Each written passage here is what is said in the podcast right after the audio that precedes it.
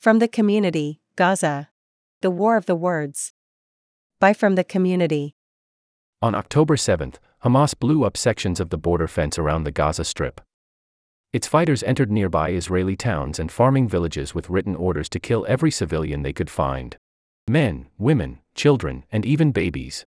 Except for some to be captured as bargaining chips. They did as instructed, killing over 1,200 and taking over 240 hostage. The dead were later found raped, tortured, butchered, and sometimes beheaded. Caught by surprise, Israelis quickly regrouped, halting the rampage and clearing the invaders from their territory. They rescued survivors and brought medical care to the many gravely wounded.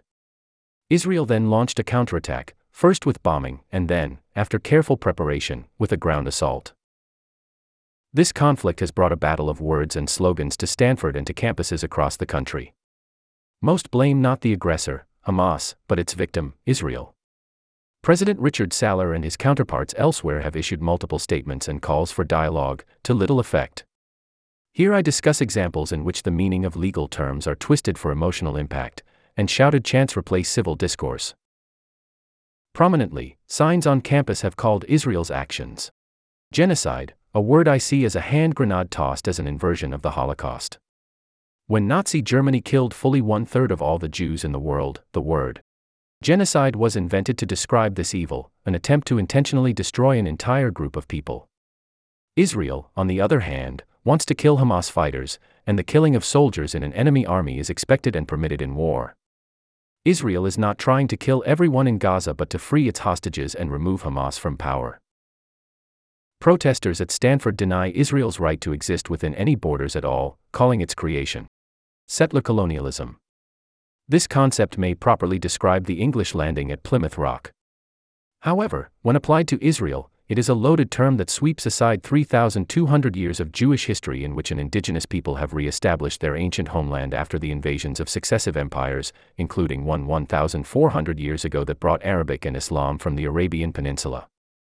Israelis and Palestinians' long standing claims to the land can be reconciled only by coexistence, but the chants we hear at demonstrations, including at Stanford, leave little room for that. From the Jordan River to the Mediterranean Sea, Palestine will be free translates to. It's all ours. No Israel, no Jews. How?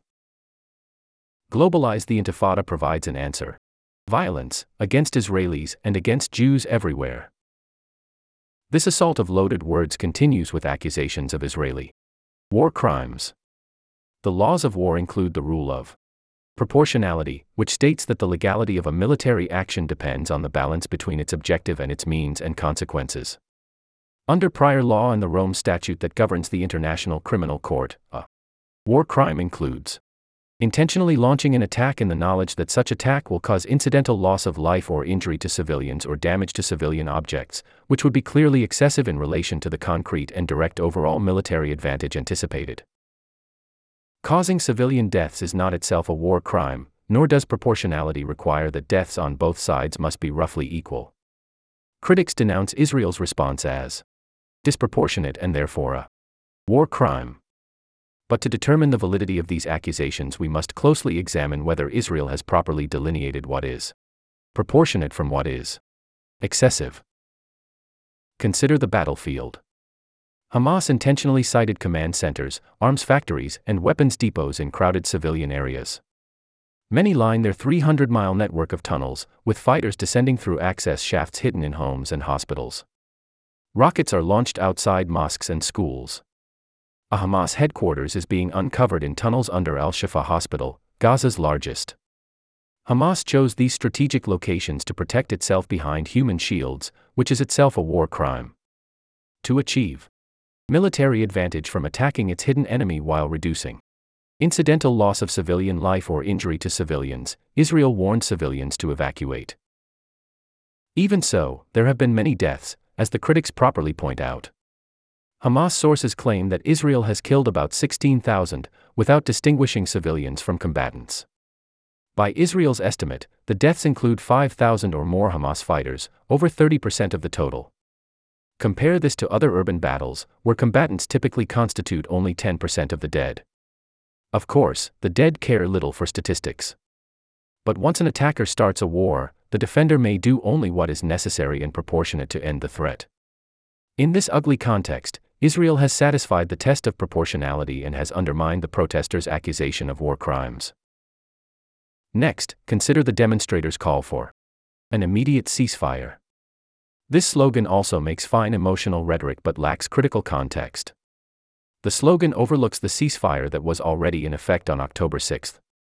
Even as it was signed last May, Hamas was deep into planning this meticulous attack.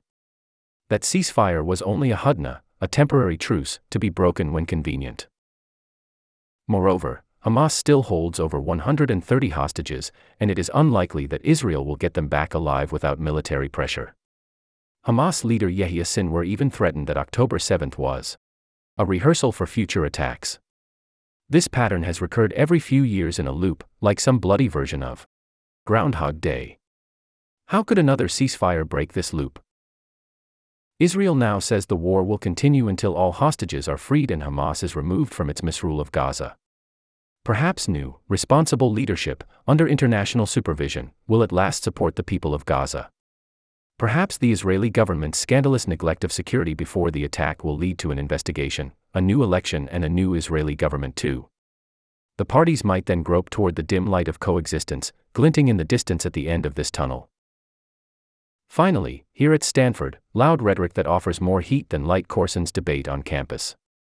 After this war, perhaps we will stop shouting offensive slogans and return to learning from one another through reasoned and informed dialogue. Alan Fisher is a lead scientist at SLAC National Accelerator Laboratory.